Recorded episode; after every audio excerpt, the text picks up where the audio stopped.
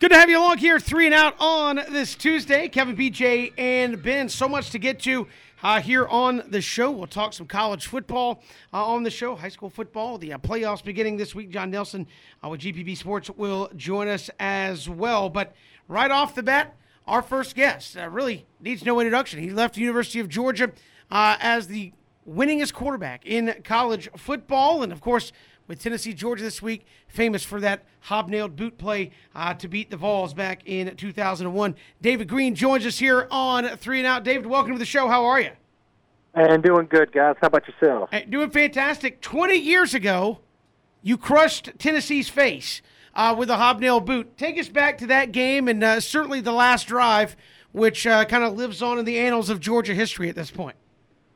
Ali, it's hard to believe. Makes make me feel old now. It's 20 years ago. um, yeah, no, I tell you that was that was a day. I don't remember. We were ranked maybe 13, and they were number four. It was a game uh, that we weren't supposed to win. Um, uh, we came out, we played well early on. I mean, we really had the lead in that game pretty much the whole time. Uh, we had a chance to put it away offensively. We had a three and out with about two minutes to go in the game. We had to punt they get the ball. They finally hit the big pu- the big play they were waiting for. They hit a screen pass, and fellas, I tell you, it's the only time in my career that I actually felt the ground shake because the stadium was so loud. Neyland Stadium's a loud place, especially back in the '90s, early 2000s when when their teams were so good. Um, and then they did it, you know. So they score. We're uh, they're up, and um, you know they do a squib kick, and we get the ball on like the 40 yard line with probably a little less than a minute to go. Uh, we hit a couple of little easy passes. You know, they're playing prevent type defense. Yeah, I hit Damien Gary, who was like a little slot receiver. We lined him up at tailback and and just had him a little hook over the ball, right like I'm going deep, and and then just check it down. He makes a couple guys miss, gets about ten or twelve. Uh, we hit Randy McMichael down the middle of the field two or three times, so we're down on like the ten yard line. We burn a timeout, and know, the great thing about you know when you have a new coach, you don't have a whole lot of tendencies, and we knew that uh, that Tennessee they like to play quarters coverage when they got down in the red zone, and the play that we call pass 44 Haynes, the hobnail boot play that all the Georgia fans know by. Uh, this play, it's a quarters killer. I mean, it, it's um, it's pretty much impossible to defend if you're going to line up in quarters. And sure enough, the coach told me, he said, "Look, Greene," he said if they get quarters coverage, it'll be wide open. If you get a one safety look, just throw it out of the end zone, and we'll, you know, we'll, we got another play. And I, of course, like anybody that plays golf that's lining up over a two foot putt that you know you better not miss. That's kind of that feeling I had in that moment. And sure enough, we hit it, and it was uh, it was a huge play for the for the program. David, what were the what were the emotions, the anxiety, the nerves like before that drive? You're a redshirt freshman. Tennessee has, you know, a spectacular highlight reel touchdown and and here it comes. The game comes down to you and the offense. What were you feeling before that drive? Well, you know, I'll be honest with you. It's a lot more nerve-wracking uh, being in the stands. I mean, I, I get more nervous watching Georgia play now than I ever did when I was playing. And I, I think – you know, and Ben can probably relate to this as well. There's something about when you're the one that's competing and you're focused and you're concentrating and you're sweating and you, you're invested in it. A lot of times you're just out there competing and you're not experiencing the nerves like everyone else is on the outside watching. Honestly, when when we had punted, I was over there still warming up. I, I was not checked out of the game. I kind of had a feeling that that um, that I was going to have to go back in and, and make a play. So mentally, I didn't allow myself to check out. And so when they hit the squib kick to us, I mean, we were ready to rock and roll. Now, I will say after the game, uh, man, on the way home, we were exhausted because it was obviously an emotional roller coaster throughout that game. Uh, but it's one of those times where you don't really realize what happened until it's all said done, and you're in the locker room going, "Holy crap, what just took place there?" And David, I mean, I was, I was. That's what I was going to ask. When you think about the fact that you know you got the you got the coverage that you want as a quarterback, how much does that dictate everything you do? I mean, you you, know, you come out the huddle and you like, okay, they in quarters coverage. Then it's okay. Let me make sure I go through my raise, my reads. Then let me make sure I don't stare down my number one receiver. But I'm happen to be doing this with a hundred thousand people, and I can't even hear the snap. Well, that's where you know good coaching comes into play. There, here I was a redshirt freshman. It was my first away start ever, guys. I mean, it's and I mean it was the the easiest play call if you're going to have like a, a first year player because really it was either throw it to the fullback who's going to be wide open down middle of the field, or just throw it out of the end zone and we'll figure out another play. And you know anybody that watches football realizes when you get down and within you know the red zone it's not exactly easy to throw and score, especially when people are expecting you to throw the ball. Uh, the windows are, are not near as big. So, I mean, Coach Richt really dialed up um, about as easy as a touchdown as you possibly can to have a have a redshirt freshman. David Greene uh, joining us here on Three and Out in Georgia and Tennessee uh, this week. Uh, David, you mentioned being nervous watching Georgia. I haven't had a whole lot of games where you had to feel nervous watching this team. Uh, talk about the confidence uh, they're playing final SEC game of the year going to Tennessee that you're seeing out of this team. Yeah, well, the, this Georgia team's got. Um, you can tell from the beginning of the year. You know, going up against Clemson, they thought they were going to be good, and they were hoping they would be good. And I think once we got past that win and and won the next few ball games, I mean, Georgia's confidence is just kind of gone through the roof. Obviously, I think from a defensive standpoint, those guys have I mean, I would go as far as saying they've developed a brand. I mean, they realized that they are an elite group, and there's expectations. When you step on the field you're going to be part of this defense, there's going to be a way you're going to play. And so that's been fun to watch. It's been fun to watch that these kids are are playing as hard and as passionate as they are. And then offensively, uh, you know, Stetson, it's been a weird year in the fact that we've kind of always had that two quarterback conversation. Uh, but I tell you, Stetson has done a phenomenal job. He wasn't a going into the year. You know, this has been really JT's job the whole time, and uh, you know, due to injuries, and every time Stetson's gotten a chance to go in, he's just taken full advantage of it, and the guys believe in him, and clearly, uh, Kirby Smart believes him in, in him as well, or you know, he wouldn't be playing right now. It, it, I think if Coach a couple weeks back, I think Coach had to make a decision. He had to ask himself, go, hey, can I win a national championship with this guy? And if the answer is no, I got to go back to JT because he's healthy now. But if but if he is, I mean, if he's going to give us the best opportunity, he needs to be my guy moving forward. And um, and, and sure enough, Stetson's yeah, he's still the guy in there, and he's making plays, and um, and he's doing just enough. It obviously helps when you got a defense that's not giving up ten points a game.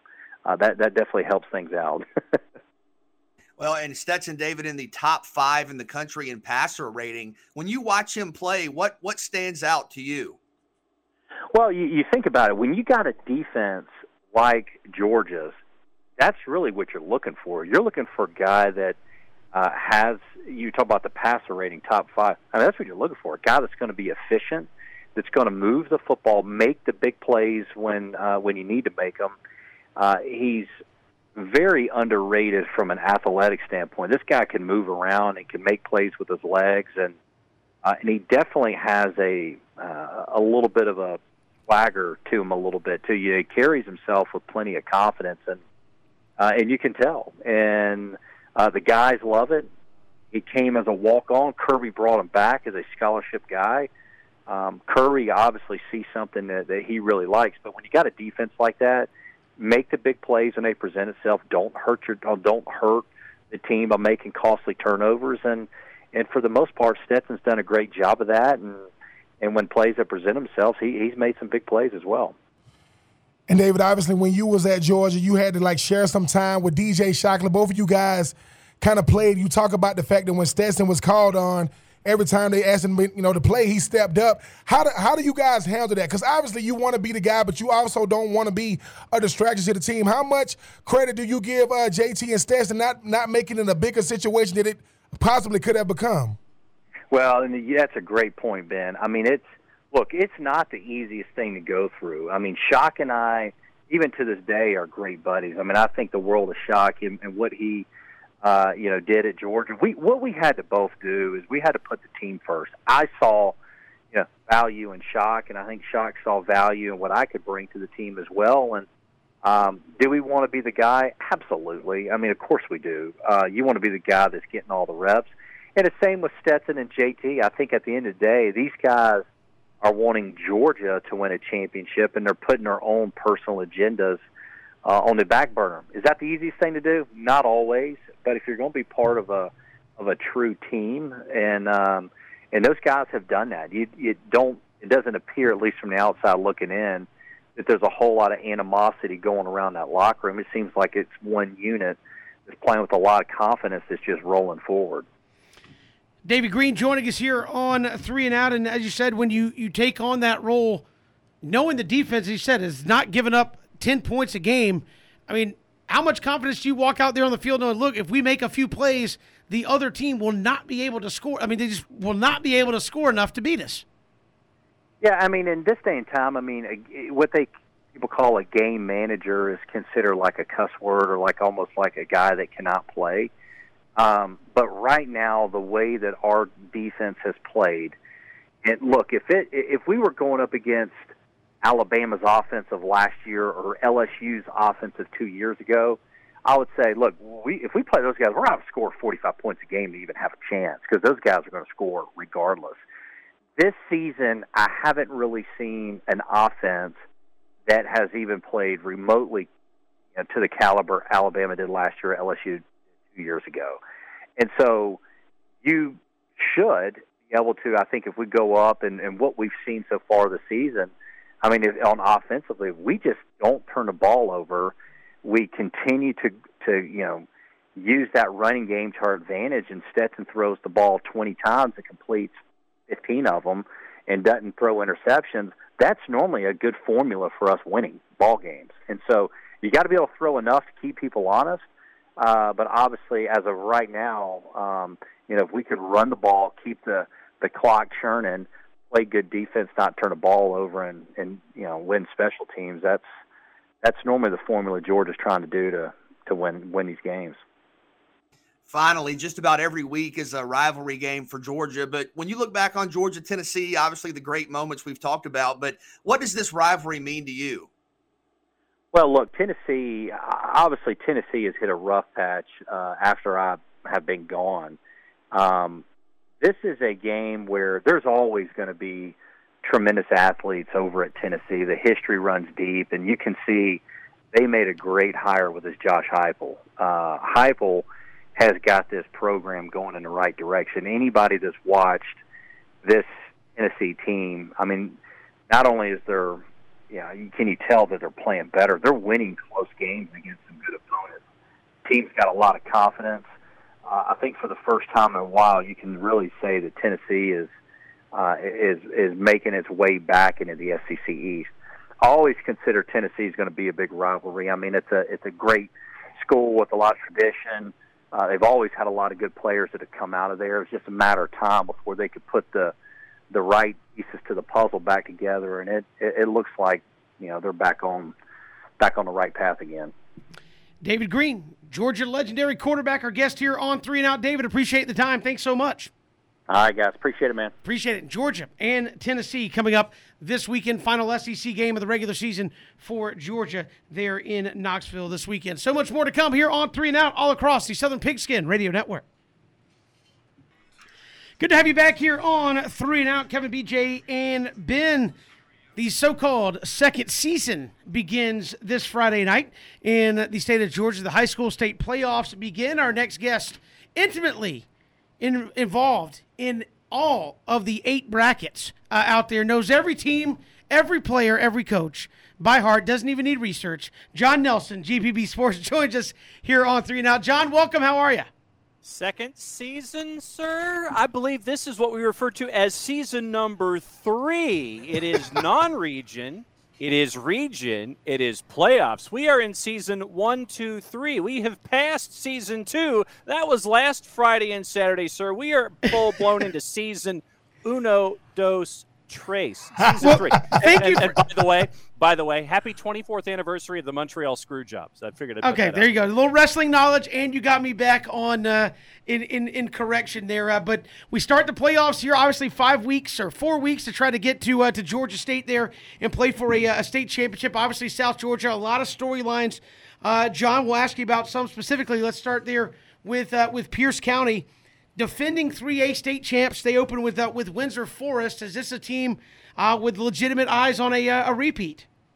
I think so. And, you know, as we all know, since we're, we're on our wrestling start here, we all know one of the best orators of this or any other era. And one of his key phrases to be the man, you got to beat the man. Whether you like it or whether you don't, learn to love it because it's the best thing going today. And, and that definitely applies to Pierce County. I think that with the the win. I feel like I'm quoting John Ward here. In the downpour. Last, I mean, I was watching that game while we were doing bracketology uh, on uh, GPB, and, and I, I give anyone who was there in Bearville a boatload of credit for hanging out and watching that game. I mean, you're probably talking hot shower the second you got home, clothes were thrown away. I mean, and, I give Coach Herring and everybody all the credit in the world. I wonder how many cycles through the laundry all those jerseys went through, and if they changed at the half. But I mean, no, I mean if you if you look at what Pierce County has been doing, right now they would be going up, and once again we look at chalk. They'd be going up against a hot Sandy Creek team who knocked off one of the top teams in AAA in Cedar Grove for a region championship. But then in their quadrant, in their bracket, as you know, we're low right as you're filling things out in Penn now. You could be facing a Monroe area team under Kevin Reach, who's done very, very well, or a tested Peach County team, who was the second team in their region. And then on the, right hand side of, of that bracket, you're looking at probably a Rockmart or a Liberty County to get to the last game of the year. So I, I, think that there is a manageable path there if you're Ryan Herring. And it was good to catch up with him after he dried off a little bit too. But I think the path is manageable to at least get to the right hand to, through the right hand side to the last game of the year at AAA. John, what does the bracket look like for undefeated Brunswick High? When you look at what we're staring at with uh, Coach Pender, you know, I, we got to catch up with him and it was you know it was really really intriguing to see how things were going to lay out for him we actually caught it with him in the parking lot in springfield on his way home it's like literally there was like that one light hanging over him people were celebrating behind him and all this kind of stuff but you look at brunswick they've got tucker in the first round Dacula coming in uh, Dacula losing on GPB Sports to Buford. Pretty much everybody does that. It was 42 7 last week for a region championship, but their upper left and it could get intriguing. Johns Creek and Rome in the mini bracket above Brunswick is an interesting 1 4 in 6A. And in that mini bracket, it's Rome, Johns Creek, and Houston County. So it would be one of those three making it through. Brunswick should be able to navigate their mini bracket to get into the quarterfinals. Then you're looking at Rome, probably the winner of Rome and Johns Creek, and possibly even Ryan Crawford from HoCo. But then again, on that left hand side, you're looking at Northside Warner Robins, you're looking at Riverwood, you're looking at Allatoona. Glynn Academy, as the four coming out of Region 2, is also low left, but they've got a tough test having to travel to Atlanta to take on Hughes. So, manageable once again if you're Sean Pender. I know a lot of fans are probably sitting there and, and plugging their ears and putting, you know, earmuffs in, but it's manageable once again to get through the left hand side if you're Sean Pender, although I know he wants no talk of that right now. Danny Britton and Benedictine boys. I mean, they got Thomas County Central, you know, opening up. There was a semifinal team this year, but Thomas County Central for me, even way back from when I used to play. Well, mm-hmm. when I used to hear about them play, uh, way back in the mm-hmm. going, seem, seem, seem to be playing some real good football down there. Yeah, Ashley Henderson has done a really good job over the last handful of years. They're the four seed coming in. It's an intriguing test for, for Benedictine and Holden Garner and Danny Britton, everybody. But once again, as you're filling things out, they are upper right and the quarterfinal is the interesting place in quad A, and it's not the only place that it's interesting, meaning class, because what you could see in other seasons as championship games, you definitely could see in the quarterfinal round here, upper right, you've got Marist and Benedictine, so a lot may apply to the coin flip.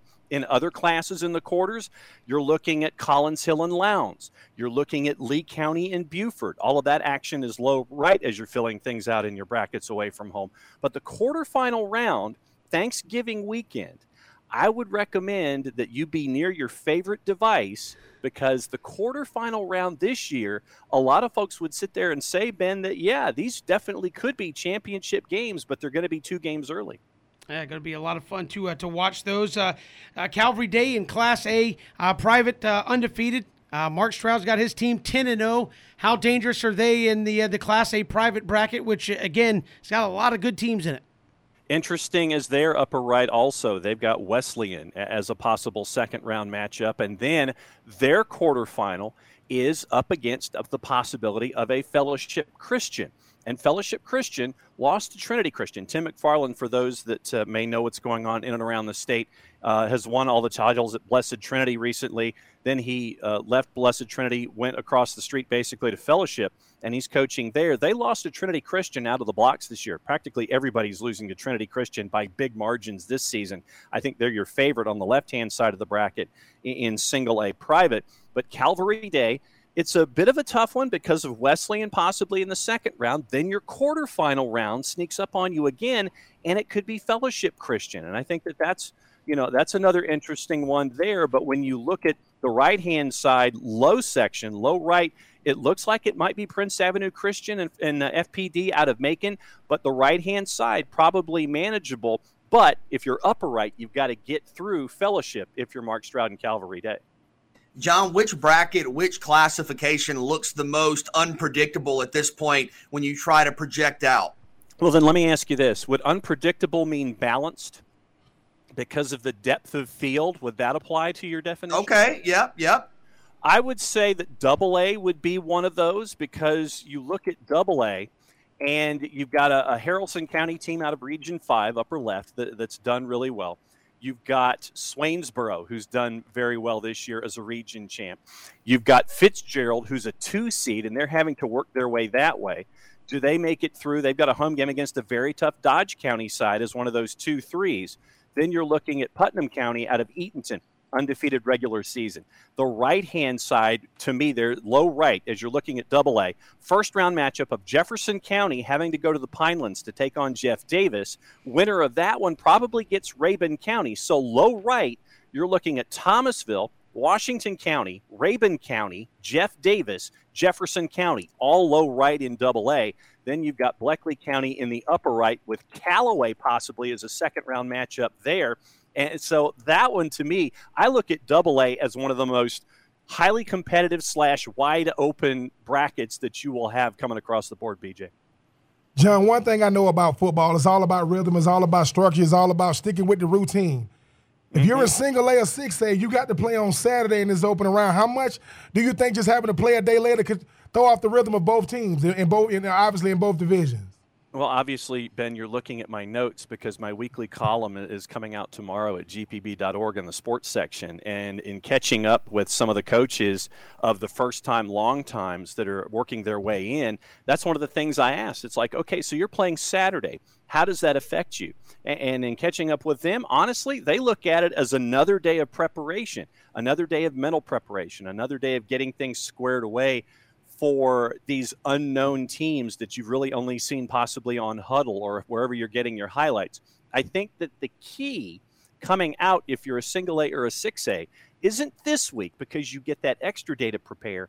It's round two because you have one less day to prepare. And I think that it will be interesting to look at the results this week, compare them to what happens in round two. Are the scores lower? Because you only have one less day to prepare, or is it more wide open because you have one less day to prepare and, and everyone's trying to figure things out on the fly? I think that having that extra day in single A and 6A will help.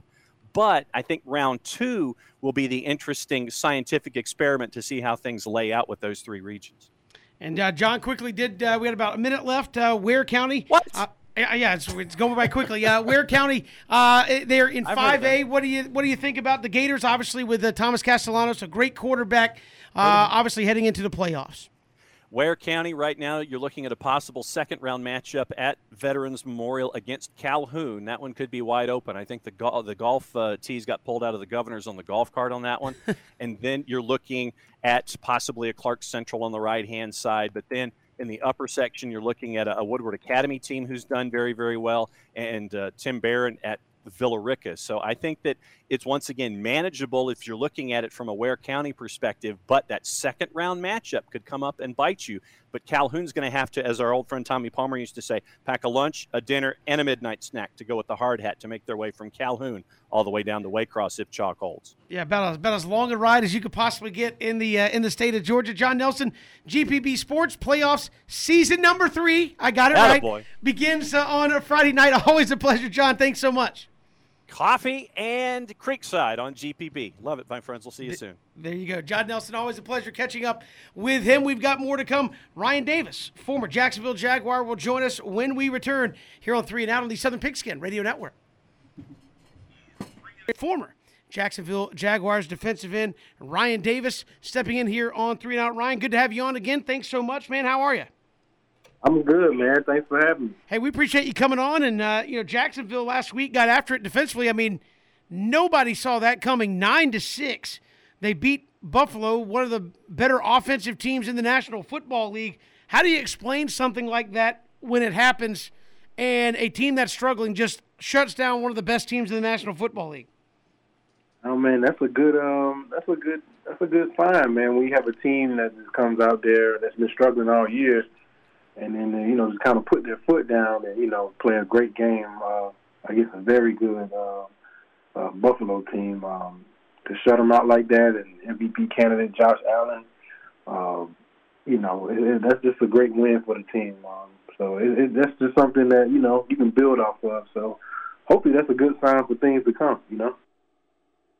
Ryan Jacksonville's Josh Allen has a huge game, uh, an interception, yeah. a forced fumble, a sack, a couple of TFLs. What do you see when you watch him play? I see a playmaker. You know what I'm saying? Um, I really love I really love his game. Um, you know, he's an intense guy, uh, good with good technique, uh, fast, got the size and everything. I really like like his game. Um, you know, and you can see you can I mean you can see all the tools. So he's a guy you can definitely build around. Um, you know, the, I mean I think he's not even to me he's not even scratching the surface of how really good he can be. You know what I'm saying? So um, the sky's the limit for him for real. And I really like watching him play. And Ryan, when you're talking about a game like on Sunday, most of the time, if you're going to watch the tape, you know, on Monday, you like, let's get through the tape. But when it's nine to six, and y'all know y'all shut them down, how many of those, uh, how many of those plays you say, all right, remember that play I told you about when I just killed the guard? It's got to be a highlight type type uh, watching film day for defense. Oh yeah, that's this.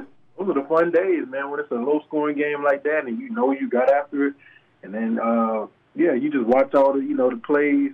Uh, you know what I'm saying? that you did good on, and this is really a defensive day. You know what I'm saying? So uh, anytime you know you have a game like that that's won in the trenches and on the defensive side of the ball, um, you know you're eager to watch film the next day. You know what I'm saying? Because you played a lights out game. You don't you don't have you don't have too many of those games. And um, I think like I think Buffalo only scored like uh what the last two trips to Jacksonville they scored like nine points something like that. I've seen on Twitter. Like since like 2017 or uh, 2018 that playoff game and and just Sunday. It was crazy. They played Buffalo every week, apparently, there in, uh, in Jacksonville. But can that be a turning point for a young team? You know, Josh Allen goes off, a defense kind of finding itself, and can that be a turning point for for that team and that defense to say, look, it's not just a one week thing where we could do this. We sh- we should and could play like this more often. Exactly. This this is definitely a game you can build off of. Uh, anytime you go out there and you play against, you know, you measure yourself against a would-be contender or a playoff caliber team, um, you start to believe in yourself a little more. So as a team, you know, they can kind of, you know, you know, they're, they're feeling that they believe they can beat anybody. You know what I'm saying now, and not to say they didn't believe that before, but now that it's actually happened and they've done it, got a taste of it. Now they're going to be hungry, you know, uh, going forward. So this is definitely definitely a game they can build off of, and I'm excited to see um, you know how this plays out. Uh, you know, it's it's definitely an interesting division. You know, Tennessee's to be tough, but um, you know, this is definitely an interesting uh, race going on and the Jaguars had four sacks. And I understand when you talk about Jacksonville, you want to talk about Trevor Lawrence and the offense, but you go back to Jacksonville's, you know, great stretch of success, defensive lines you were a part of. So much of what the Jaguars did started up front. Even with some of the star players elsewhere, does success for Jacksonville still come down to that defensive line? Uh, yeah, I think so. I mean, it's going to have to. Um, that can be a strength of this team. Um, anytime you can affect the quarterback, opposing team's quarterback, and affect their day, I mean, you know, you have them on their heels. Secondary is going to play a little better, and then in turn, defense plays better. You know, your offense is rested. So you know, you give Trevor Lawrence, who's getting better, you know, seemingly every week, uh, give him a chance to go out there and you know, um, you know, ice a game for you. So uh, defensive line got to be, you know, got to be on the same page, and uh, more they continue to affect the QB and you know just make plays in the backfield. I think this team, this team will go as they go. So we'll see how how it plays out, man. I'm excited for them. When you watching a guy like Josh Allen on Saturday, I mean, he was everywhere, and like BJ mentioned, TFL, sacks, interception. When you when you you you a guy that played the position. What is it like knowing that that offensive lineman in front of you can't do nothing with you? You coming to the sideline telling the coordinator they're gonna have to deal with me today, and you just you just can feel it's gonna be a long day for those guys across from you. Oh man, that's an awesome feeling, man. You know, you feel like you just in the zone and you can just do anything you want and really control the man in front of you. I mean, it's nothing better than knowing that the other guy across from you is like he's hating he's hating you right now because he's going against you and there's nothing he can do about it. Um, that's a beautiful feeling, and that's really all that hard work you did in the off season and film study and you know, just you know being on your p's and q's when it's game week and you know studying and doing everything right. So um, you know when everything's clicking, you know it just clicks. You know what I'm saying? So it, I was happy to see uh, Josh Allen really um, had that game. Man, he was everywhere. So I think he just, I think he put uh you know gonna put teams on notice with that game. And Ryan, Trevor Lawrence hurt his ankle during the game, and he he begged to come back out there on the field. Most of the time, quarterbacks are the ones that saying, "Look, man, they, they are the pretty boys, they are the poster childs, they are the faces of the franchise." But what does it do for a defense when you got a rookie saying, "Look, coach, man, I want to win and lose with these guys. I want to be out on the field with him." He begged and pleaded and came back out there. Yeah, man, that's that should show you. I mean, his his heart, man.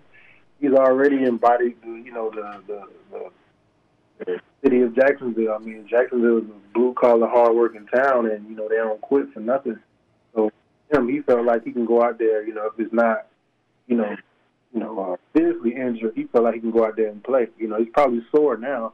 Hey, you know, they're probably taking it easy, but um, for him to go back out there and suit up and um, you know get back in the game, he understood that they had a, the best chance of winning with him out there, even if he's not hundred percent. So um, you know, guys rally around that. You know, you see your Q, your number one overall pick. You know, the, the franchise guy go out there and you know suck it up and just you know go play. You know, you want to. That's the guy you want. You can go to war with. So um, that was huge. And then you know uh, him addressing the city and the stadium after the game.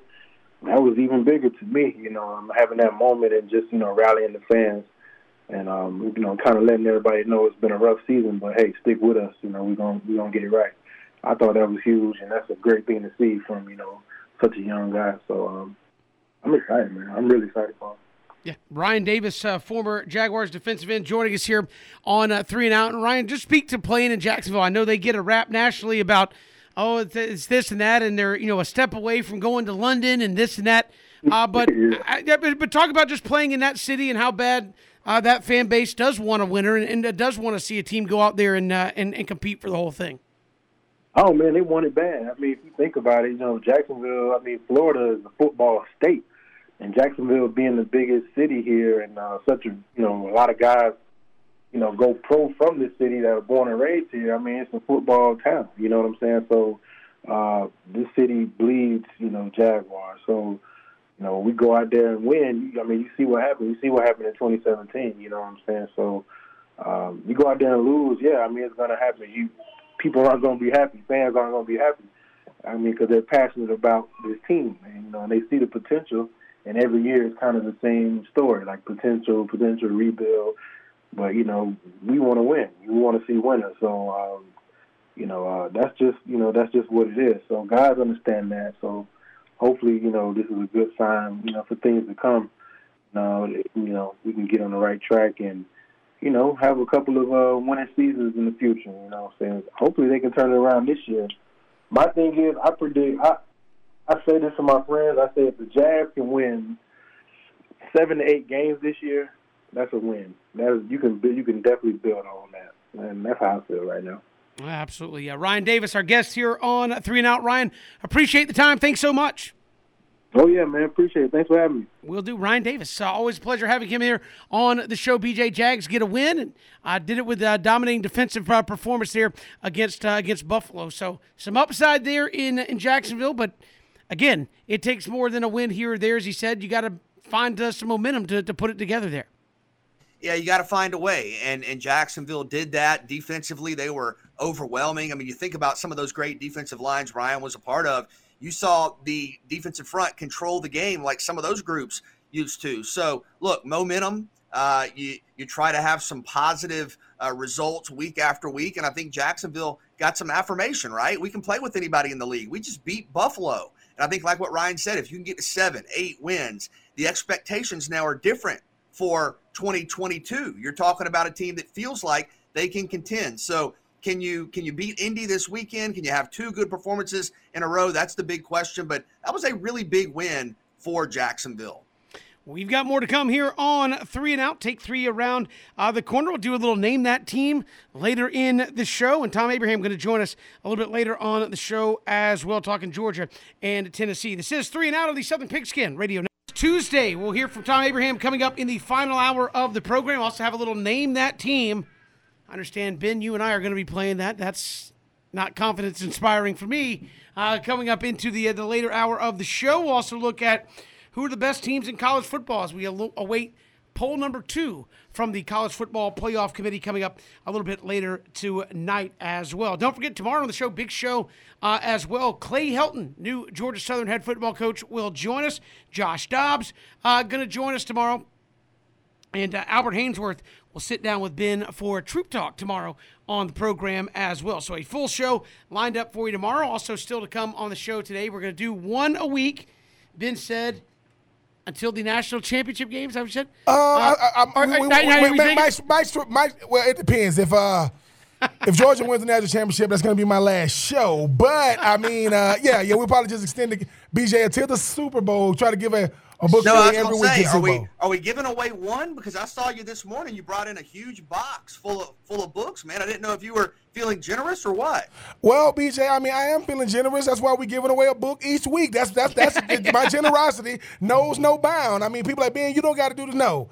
Listen, I think it was great last week. I mean, shout out to my you know to the winner last week. I will keep you know hit, hit me up uh, on Facebook. But yes, we are giving away a book right now. Going no, no, no, no, no, no, no. We're promoting the, the book. Well, I'm sorry. You, you, ben you, is like, you, you, ben is like, listen. Oh boy, he is listen, jumping the gun. Listen, listen, listen. All listen, I listen. said was we were going to give one away, and we're going to do it in hour number two. Listen, so I, got, I for, got books like Kevin got money. I got plenty of books. Kevin got plenty of cheese.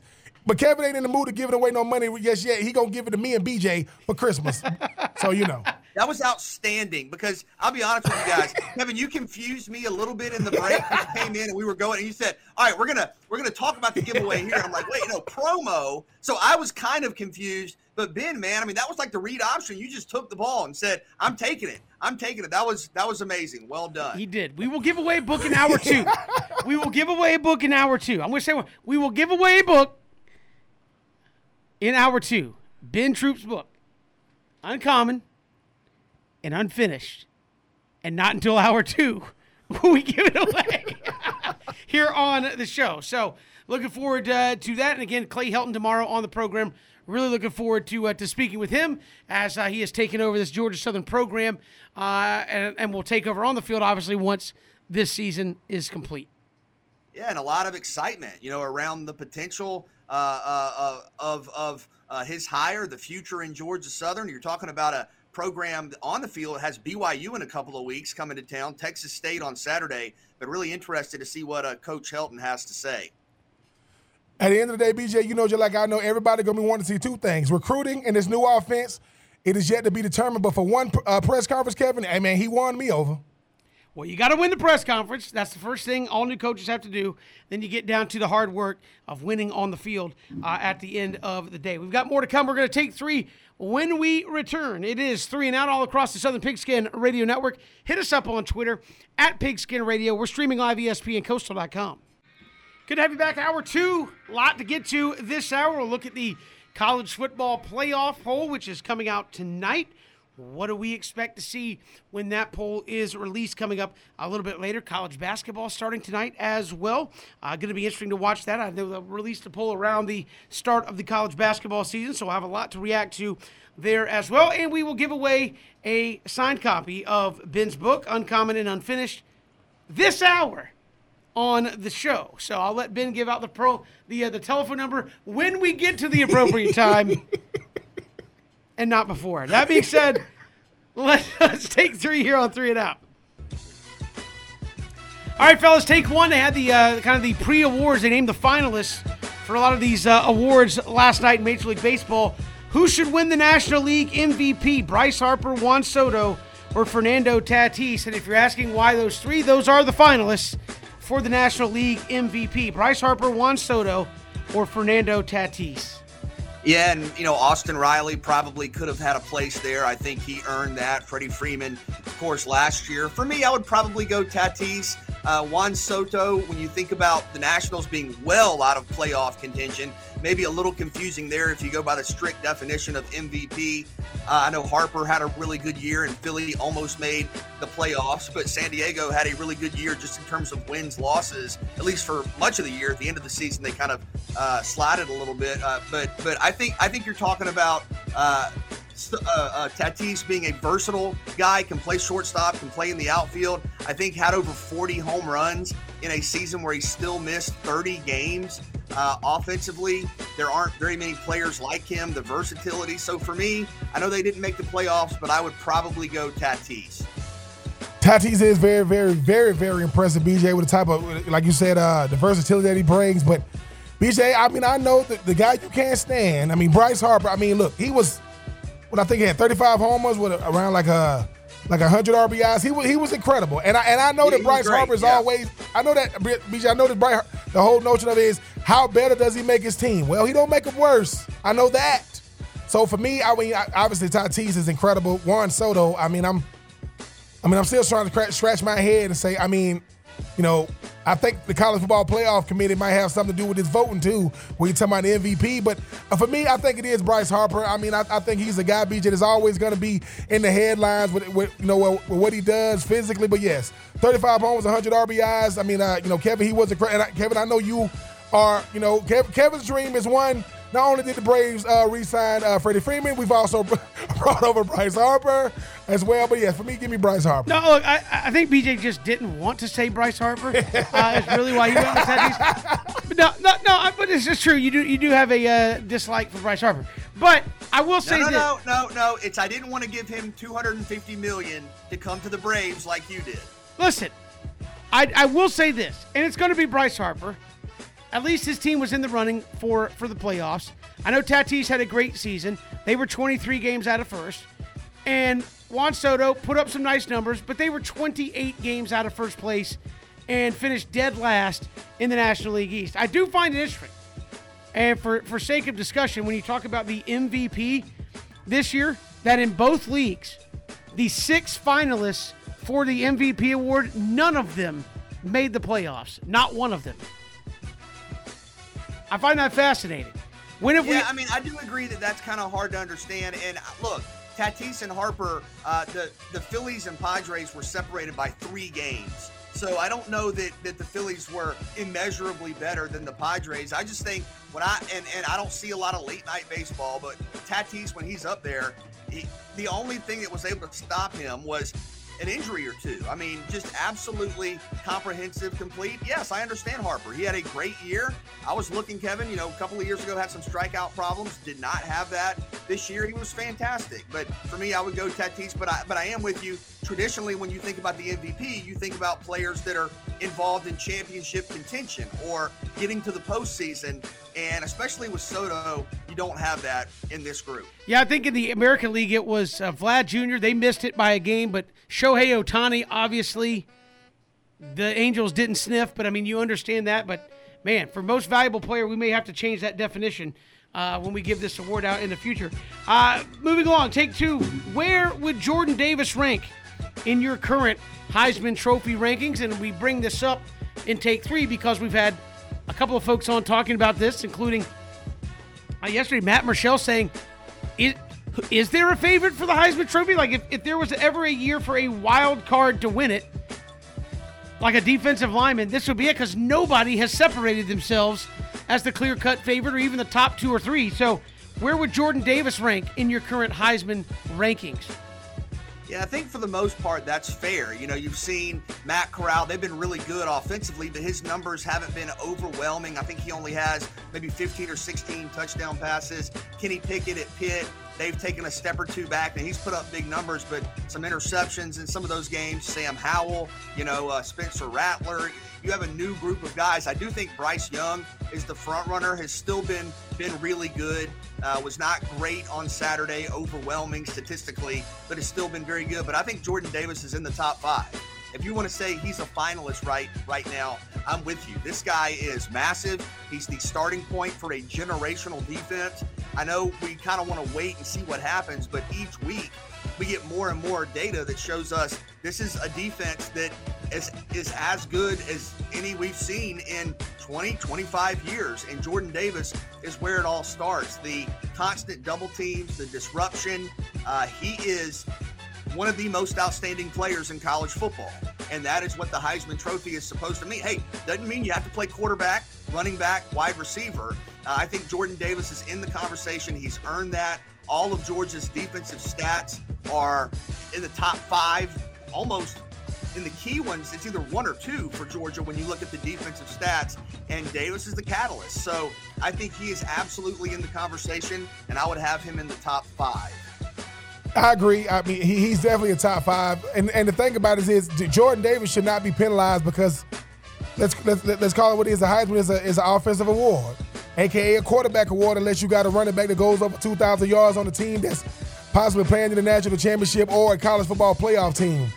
Jordan Davis is, I mean, he he's he is what makes everything go. That is not taking anything away from those guys around him because he makes those guys around him better. And BJ, we was talking about this earlier.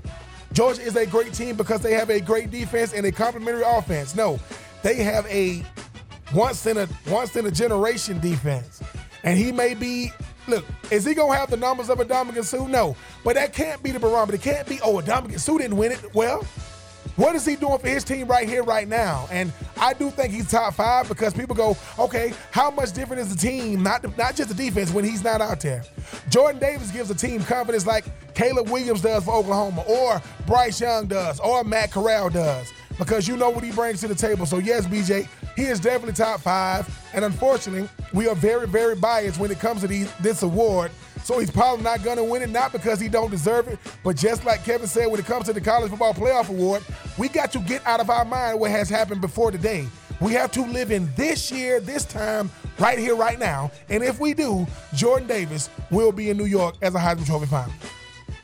All right, moving on. Take three. College basketball starts tonight.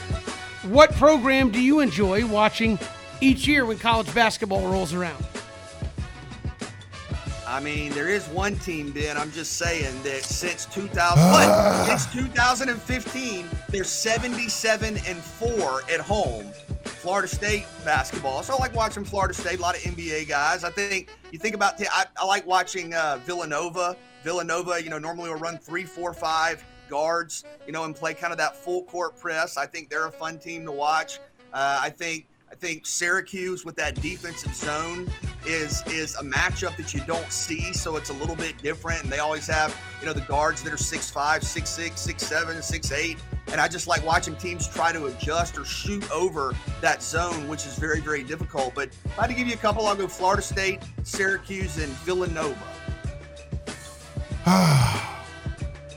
there's a team, um, there's a team in Atlanta they did something last year in ACC. I can't remember what they did in basketball. Champs. So, so I wanted. So we, I know we talking about all these teams in the ACC. There's a team in Atlanta that went out there and handled business. But BJ, no, this is all about Kentucky because they're going to implode, right? And when they don't live up to expectations, it's everybody's fault. But Calipari, oh man, I mean, you know they're too young. Kevin, didn't we didn't we realize that Kentucky they old as hell this shit though. They all they did is got a whole bunch of, you know, grad transfer. If you want to transfer and play basketball, come on over to Kentucky. No, BJ, I mean I I I am always intrigued to watch the entire ACC because the SEC, even if the SEC is good, it doesn't compare to the ACC. What the SEC is in football is what the ACC is in basketball. So I like to look at the entire ACC. And yes, I will be watching Florida State, not because I'm a Florida State enthusiast, because I know BJ gonna say, I mean, you saw what them boys did. Let me tell y'all something about BJ Bennett in Florida State basketball. BJ, he's not arrogant, but he's very, very confident. I have to hear this every day. I say my my Florida team would have had a chance to play for the national championship, but 9-11 forced us, you know, a tragic day we had to play Tennessee at the end of the season. BJ says, and he might be right, COVID hit right when Florida State was hitting their peak. I'm gonna tell y'all something. If Florida State wins the national championship, it might be bye bye BJ Bennett. We may never see him or hear from him again because his life is complete. But I will say, BJ, yes. The Florida State boys, man, number one, I just want to watch Florida State because if you want to see the tallest team in college basketball, please turn on Florida State. Their point guard is 6'5, their shooting guard is 6'7, and they got and they got some kid from, you know, from the Congo who gonna be seven six.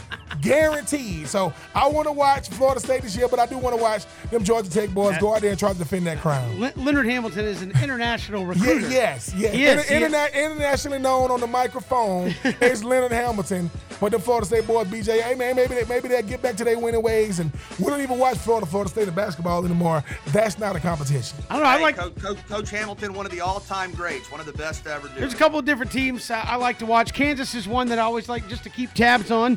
Uh, watching college basketball because they're always good. They seemingly always play good, uh, you know, solid basketball, and they always have, as, as Ben has said, always have that big guy who uh, can can get a little nasty in the post, and they shoot the ball uh, usually very very well. And then the other team, I, I'm not really a fan of theirs, but it's just intriguing to watch and maybe maddening, and that's to watch Jim Boeheim coach Syracuse because BJ's like they're running the two three zone. And it's like, what else do you coach? We may do some variations of it. we might play man to man for a possession, but we're going to 2 3 zone you to death, and you're not going to be able to beat it. And it's amazing to watch something so simple work so well uh, in college basketball that teams struggle uh, to get shots off. And again, that's probably the lack of the mid-range jumper game. That's a whole nother discussion on air, off air about uh, you know mid-range jumpers in college basketball. But it frustrates so many teams. It's fun to watch. Not when your favorite team necessarily is playing them, but it is an intriguing watch to watch Syracuse just make a lot of teams mad trying to score the basketball. So college basketball back tonight and uh, I think the Champions Classic getting it started in a big way there on uh, ESPN. They'll have the college football playoff poll released in and around. Going to have the college playoff poll number two released tonight during uh, the Champions Classic. Uh, there as college basketball gets tipped off. We'll have that intrigue uh, there as uh, Ben and BJ, we get to the second poll this week. No intrigue at number one, not even an interesting debate. It's Georgia and everybody else. But who is number two in the poll? I don't want to give me the, the no wishy washiness, BJ. And you actually said this for show. It's like, like, look, nobody gets to say, well, this team. No, you get one. Who is the second best team in college football? Who should be number two, and why should they be there? All right, those are two different questions, to be fair. Who is the second best team in college football and who should be number two are different questions. I'm going to answer who is the second best team in college football, but I'm glad you pointed that out, whether you meant to or not. To me, the second best team in college football is Alabama. And I say that because you're talking about a team, and granted, all of this is kind of abstract, but you're talking about a team that has dominated the recruiting rankings. That's been further affirmed by the NFL draft. And you look at the players that are on the roster right now, even in a relatively down year for Alabama, they're going to have four or five first round picks at least. I think you look at a coaching staff that obviously is star studded. You look at a roster where you probably, at the end of the day, have the Heisman Trophy winner in Bryce Young. I mean, two All American receivers, John Metchie, uh, Jameson Williams. Defensively, you're going to have two of the top pass rushers taken, uh, probably a top 15 corner. I think Alabama is the second best team. Now, have we seen them play up to that potential every week? No. I, I, I think your best win is probably Ole Miss. The A&M loss was very disappointing, but I answer it this way in part because that's what I think, but in part because I think this brings clarity to the overall conversation, which I want to get to. You asked two questions. I think Alabama is the second best team in college football. And for right now, I will leave it at that. Oh God. I mean, isn't that? I mean, BJ, isn't that the easy answer though? Alabama is Alabama is the second best team. I, I get, I get the recruiting rankings. It's what I think. It's whoa, what whoa, I think. I, I mean, and I'm not taking that away from you, right? I'm not taking that away from you. Okay. I believe Cincinnati is the second best team in college football, and this is why. Cincinnati usually, if you they knew they had to add something to give them that you know, Kevin, what, what, you know, all sizzle, no steak. Well, they wanted both, however you want to put it. They added Notre Dame, right? And they dominated them, right? UCF is a team that people watch because of what they've done of recent. Not, not hasn't been good as of late. Cincinnati, people go, well, how good are they? This Georgia team, even though they are different, a lot of those guys played in 2020, and it came down to it to the Georgia's kicker hitting a big field goal either undefeated in college football means something or it don't. Cincinnati is showing that look, man, we have no. Most teams get a mulligan. Alabama can lose and still be and still be awarded. We can't lose. We cannot lose. And it comes down to how they look when they win. Alabama gets credited for how they came back and avoided a loss against LSU. They and Cincinnati does not. So I say Cincinnati is the number two is because you are trying to give me every reason why they're not based off of what all we have is our regular season, just like Alabama, just like Oklahoma, you know, just like Ohio State, just like Oregon. Yet ours isn't good enough, not because of how we play, because of who we are. Cincinnati oh, just tell us we ain't good enough to be the number one team in the country, not because of how we play and how we, because everybody on our schedule we have beat. And the most important team, we beat them impressively. Like the most important team is Notre Dame, and we handled them. So you go back to it, it's like with Cincinnati, man, it's like y'all, y'all are good and not great. Says who? Who, who have y'all who have y'all played uh, recently in the last year and a half that we can go go back and look at, you know, the Peach Bowl? And don't give me that. Well, Georgia didn't have some play. No, no, no. Georgia was out there and they wanted to win that game because Georgia knows they're fighting for reputation all the time. So for me, BJ, I hear what you're saying about Alabama. I know that Oklahoma is still undefeated, even if Spencer Rattler has taken his last snap there. I know we love Ohio State. And Kayvon Thibodeaux got the last name that you can pronounce, but you cannot spell. I get it. But for me, it is Cincinnati because we are doing everything we can to de- devalue them when all they can do is control who's on their schedule and they've beaten everybody on it. Oh, look, I, I, I agree with. I hear a lot of your points uh, that are out there. Uh, one thing that kind of set me back uh, when you talk about putting them in a ranking, I'm going to put Oklahoma two in mind, and you can say, well, they haven't been impressive, this and that. I don't think a lot of teams outside of Georgia have truly been uh, impressive, but they've won all their games. Well, they played so and so close. What do we call close games? Still not losing. We call that winning, and, and that's what you're supposed to do. And, and Oklahoma has done that. I think it's actually a testament that Spencer Rattler, their Heisman Trophy candidate, did not play well. They made a change, and they still kept winning. Uh, at the end of the uh, of the day. So I, I, would have Oklahoma there at number two. Uh, BJ, I, I, think Alabama is a very good team. I don't think they should be number two uh, in the rankings. again, some of it kind of sits wrong with me when you say Okay, we're going to put the rankings in there, and then you should come out and the, the first couple things is look at the coaches, look at the recruiting rankings, look at all of which should have nothing to do with how they've played on the field. I mean, it has something to do, but I mean, it should have nothing to do with how we evaluate this team, what they were ranked last year in high school when they signed. Th- that that shouldn't matter. I, look at how they're playing on the field uh, right now, and I think Alabama has been okay. Maybe it's maybe maybe I'm falling into the trap of Alabama has set a ridiculously high standard, and and that may be the case.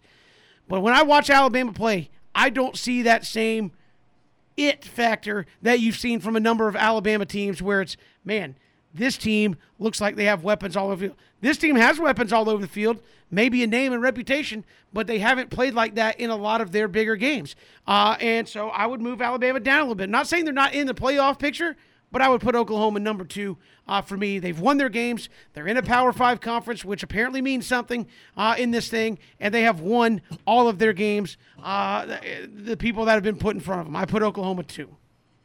And I think all of that that we all just said is why this is so interesting. Because to your point, Kevin, and to your point, Ben, asking me who the second best team in the country is, I'm going to give you Alabama asking me who should be number two in the college football playoff poll, I'm not going to give you Alabama. I would go Cincinnati. And I think that's why the the idea that we're debating over is so important ahead of tonight because we all get mad, right? The poll comes out and we're all going, What? I don't understand this. Well, what exactly are we doing?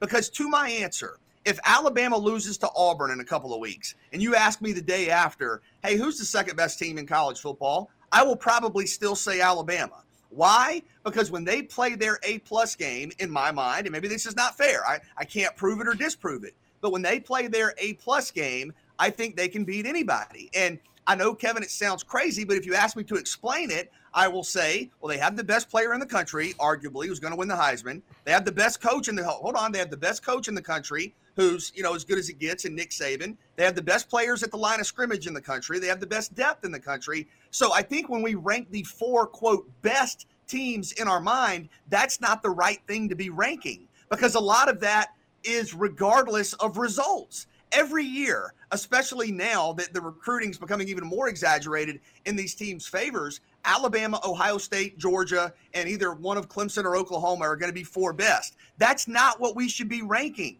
We should be ranking the four most deserving teams based on their resumes. And right now, number two is not Alabama. Number two should be Cincinnati. But I think this is an important distinction to make because best is in our minds something that is related to last year, related to recruiting rankings. Kevin, like you said, the NFL draft projections. And I think best is hard to change. Like, what would it take for Alabama in our minds to not be viewed as one of the four best teams? If they go eight and four, will we still say they're one of the four best? Nine and three? It can't be best. It has to be most deserving. And I think Cincinnati should be number two in this poll tonight. No, the thing about it is, BJ, it's a recency thing because I, if Alabama was not as good as they were, just say Cincinnati has been this good for all this time. We're making the case for Cincinnati, but I, I want to make a distinction real quick because I and, I and I hate to, to make it with college and pro. BJ, you didn't watch the game on Sunday with if Buffalo Jacksonville. If somebody just asked you if Buffalo play, you think Buffalo gonna beat the brakes off of Jacksonville because right. of recency. But they play the game, and not only does Jacksonville win, they don't even allow Buffalo in the end zone. All I'm saying is it is a week by week thing. So if somebody goes, hey, Cincinnati, what have y'all done? We beat everybody on our schedule. Who have you played? Notre Dame. Alabama, what have y'all done? Oh, we beating there almost every. Who have y'all lost to? Texas A&M. Texas A&M is not a better loss, you know, then than Notre Dame is a, a win for Cincinnati. I just think that what happens is we keep. I keep on saying this. People go, Alabama almost lost LSU. And what Kevin said, we expect Alabama to dominate, and we are surprised for two things. One, when Alabama looks regular, and two, when they lose. And we, because I, I be trying to tell people, look, man, if you play Alabama, you get sick of getting the brakes beat off you. That is your barometer. So everybody builds their team in the SEC to compete or hopefully beat Alabama. What do you think they're doing in Cincinnati's uh, uh, conference? Everybody is built to compete or beat Cincinnati. They can't do it, and they went out of conference and got Notre Dame and still won. So for me, this is about BJ. I, I'm gonna say this every time. There was a brand out there that Georgia Tech went to that you said if your team goes to it, that's embarrassing. But it's still a brand. Cincinnati is a new brand on the scene that listen, they got the same fabric as Alabama, but they ain't got, you know, a certain brand, you know, you know, representation that Alabama does. One game, listen, one game, for, excuse me, for it all, anybody can lose. I am not talking about regular season resumes. The college football playoff is for one game. You think Cincinnati can beat them? And the answer is yes. They can beat anybody because it's for one game. And people go, how do you know that? Because this team that's undefeated right now, that's number one. Well, well, Cincinnati played them last year in a bowl game. I know the stakes are higher. So who you think who you think who you think gonna be more nervous if Cincinnati plays Georgia and they both undefeated? Georgia has to win for reputation and one. We don't want to look like Cincinnati's on our level. But what if Cincinnati beats them? Because you do no, know. No, no, no, no, no, no. I agree, and and that's why to Kevin's point. And by the way, love Georgia Tech's you know current look, but going back to the to to the argument, Cincinnati. Ben, you said this: if you're a quarterback and you're six five, you have to prove that you can't play. Yes. If you're if if you're five ten, you have to prove that you can, and you look at results differently. And Kevin, I think you know much like we saw on Saturday. Alabama had to had to not come from behind, but had to struggle to beat an average team. Well, so did Cincinnati, and I think some of the talking points are different. I think Alabama probably should be in the top four based on most deserving. I don't have all the resumes out in front of me, but I feel confident they should be in the top four. I think that when you look at best, that's something that's hard to rank because it takes a lot to change that. It takes a lot to change that. And I don't think that's necessarily reflective of the four teams who have earned the right to be there. And Kevin, I think there's a difference. I do. Well, again, we'll see what the committee decides here in week number two when the uh, the playoff poll comes out. I know a lot of folks are saying, "Man, I want this thing to get uh, expanded uh, to, to eight, maybe twelve uh, that they've talked about." But will that lead to better football, more interest? We'll talk about that when we come back here, three and out. Good to have you here, three and out on the Southern Pigskin Radio Network. Again, we'll get the playoff poll tonight, uh, week number two of that. A lot of folks looking ahead uh, to a expanded playoff, 12 teams, as what's been talked about. Maybe eight, but uh, 12 has been talked about the most. Uh, BJ and Ben, and we've talked to a number of folks that kind of put on a little bit of a back burner while all these conferences are sorting it out and, and switching around, moving around, and uh, finishing off their expansion. But people will look at this year, uh, BJ and Ben, and say, we don't need to expand. Look at the field this year. It's Georgia, and then you tell me who the next three teams uh, should be in there. Where we haven't really seen anybody else kind of step up and really grab hold of. I mean, we were debating Alabama uh, there at two as to whether or not they've kind of played potentially to that level. And there's at least a debate between them and, and Oklahoma and Ohio State and some others as to how they could fit in there. Would an eight or 12 team playoff actually give us better football? Uh, not necessarily. I mean, I think you've seen the models and they change week to week or based on the, you know, the uh, formula you have for for getting into the tournament. But I think if you have an eight team or a 12 team college football playoff, there might be some years where you have some first round matchups that aren't compelling, where you have some lopsided victories, although that would be nothing new. I mean, semifinal matchups in the in the current model uh, often are, are are blowouts, but but I think that's kind of missing the point. The goal is not to have the most competitive games uh, possible. That that's not the goal. The goal is to determine a national champion from a uh, a, a classification, the FBS, that has what 130 teams. The goal is to determine a national champion. And I know some people have you know posted on Twitter, oh well, if you you know had a 12 team playoff this year, maybe you'd have. And I'm just throwing out, you know, maybe you'd have Oklahoma State and Wake Forest, or maybe you'd have Mississippi State with three losses, or that. That's that's kind of missing why we're talking about expansion. I think the idea of expansion, if you need to sum it up in one sentence, is that Cincinnati can be the top 10 team, win all their games, and not get in.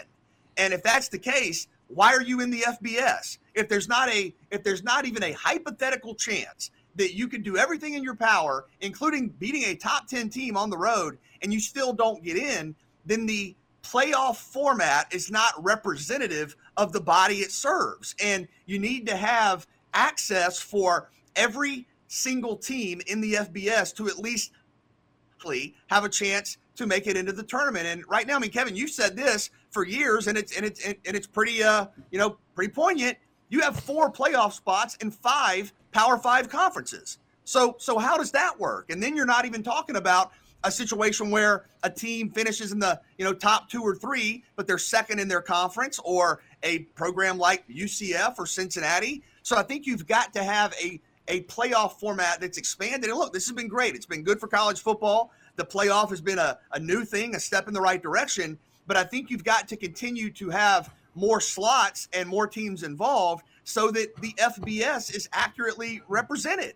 And and right now it's not. And that's why we get into these hypotheticals because we're having to take probably 10, 12, 14 teams that have viable resumes some years. Sometimes it's less than that and go with four slots. And I think the idea isn't necessarily that you would have great game after great game. There might be some downsides. Maybe the regular season doesn't carry quite as much of a consequence if you expand the playoff, but you've got to give teams an access point, an entry point into the playoff. And I do think it'd be great to see new teams. It'd be great to see new matchups. It'd be great to see new storylines. And I do think you'd have better games than people think. But I don't think the point necessarily is do we have better college football? The point is, does everybody have a chance to play for a national title? And and right now, the answer is no.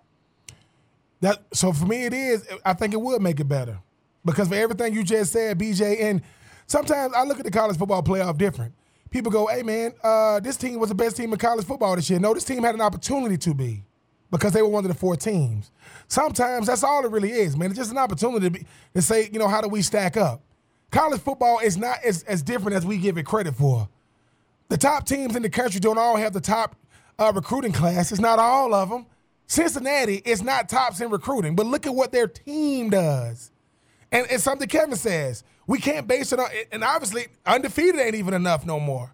Now, 2019, when LSU went undefeated, oh my God. You know what their hardest game was that year? Auburn. They beat Auburn 27 24. All I'm saying is, BJ and Kevin, is this. My junior year, the only, team, the only team that lost, the, only t- the, the national champion that year, no, no, I'm sorry. The national champion my senior year was LSU. They lost one game. They lost to us. Were we better than them? Nope. But if you put us, but for one game, we were. That's what the college football playoffs is. For one game. If you are better than me, you shouldn't matter if I get in. If you better than me, you should want to play me because you're going to beat me. But that's why you don't want me to get in. Because think about it, we live in a part of the country to where SEC, ACC football reigns supreme. We don't watch Cincinnati that much. But if we in the part of the country that they do, hey, dude, what are they seeing that we not seeing? We don't watch Michigan State that much. We don't watch Oregon that much or Ohio State. Great football is played throughout the country, but we focus on one part of the country. So eh, how good is Texas A&M? They're good enough to beat Alabama for one day, but they are bad enough to lose to Arkansas and Ole Miss. So what I'm saying is, I think better. I mean, I think more teams is better because it's more of a representation of college football, not just a certain region or certain conferences. Because I'm telling you, if I'm an AD in the Pac-12, I'm thinking, wait a minute. Like we got Oregon this year, and we, you know, and they beat obviously Ohio State. But I think, I think variety is better. As a person that played in college football, look, I knew about guys all over the country because they played big time football all over. Yes, Georgia is the easy number one this year. But what if Georgia, what if Georgia lost to Clemson? And Clemson's undefeated. We talk about Clemson being that team, you know, who's not Wake Forest. What, what is Wake Forest doing that Clemson didn't do? They ain't undefeated. They're in the same ACC. It is, it is, it is, it is a, it is a bias that we all have, even the college football playoff committee. If I'm not good enough, you should want to play me. That's what I don't get. But that's the problem. Number eight will find a way to beat number one, not because number one ain't better than number eight. They just lost to number eight that day. We're talking about one game. For one game, anything can happen. One game, but if I know I get to play next week, and I and I get to and I get the prestige in my conference, all that stuff goes into it. So I think BJ, excuse me, going to eight or twelve, because number one, that gives what eleven other teams chance to go to bowl games that probably wouldn't have got in because of those teams. Now, so eh, we know bowl games don't matter. Good God, I mean they get rid of them. It seems like they add them every single year. Give these because the hardest thing to do in college is to win six games consistently. The hardest thing to ever do is be Cincinnati and UCF. That's the hardest thing because they are in college football. They under the NCAA, but not but not when it comes to their teams mattering. So if we care about college football, you want to go more variety. It's like a restaurant. Sometimes you go to a restaurant because you heard of a great dish, and sometimes you go because they got a lot of choices. If I went to a restaurant and they only had four, I'm not going. Yeah, I got four choices. Yeah, they good though. I don't care how good they you got four. That's it. I'm just saying, it's go to eight and then go to twelve and see what happens. But once, but once again, once again, if number eight shouldn't be on the same field as number one, then number one should move on. But if number one gets beat, that means that number one had the best regular season to be number one, and number eight had the best eighth best season to be number eight. You put them on the same field, number one can go down. So I, I mean, I, that's not gonna happen, Kevin, because this is what we're really saying about the college football playoff. What do we see that they don't? You know what it's called? Football. They do not look at it throughout the country. I guarantee they watch certain games and go home. They well, don't watch everybody. I mean, if we're talking about expanding it, I think that's that's good. I, I and, and I think it's it was going to happen. Uh, BJ, as I've said from the moment it was put in, you have four spots and you have five conferences that you designated as quote Power Five conferences. So at the very least, that that math doesn't work. You have Notre Dame uh, in there. That math doesn't work. When Notre Dame makes the college football playoff, that math doesn't work. So I, I think expanding is good. And, and somehow, I, and again, I, I still struggle to look at, at folks and say, well, it just diminishes the regular season. Why? Because more teams have an opportunity uh, to stay relevant, to have interest, uh, to do that. Well, every game matters. Well, okay, I guess I could buy that. Every game matters for the first week of the season, I guess. Uh, after that, it matters a little less for every other team who's like, well, we got one loss. The dream is dead. Uh, so I, I, I just look at it and, and expanded playoffs to me is a good thing. And as Ben said, if you are worried about getting upset, why? Go win on the field. That's why, again, my argument has always been if you put conference champions in there and you say, well, well what if. what if a six and six team upsets the first place team and they win the conference? Uh, did they go out and do it on the field? And if you're worried about that six and six team, what's your problem? Right? I mean, again, we get caught up in conference strength and our conference is the best and this and that and what have you. Let's let that play out on the field and, and, and see what happens. I, I, I don't see the uh, the issue with it with, with going to 12. And again, I think you will get better football. The fact that more teams believe they have a chance. Again, what what do people talk about when it comes to professional sports? And I know you can say it's not professional. It's getting close. But when you talk about professional sports, what do all these leagues talk about?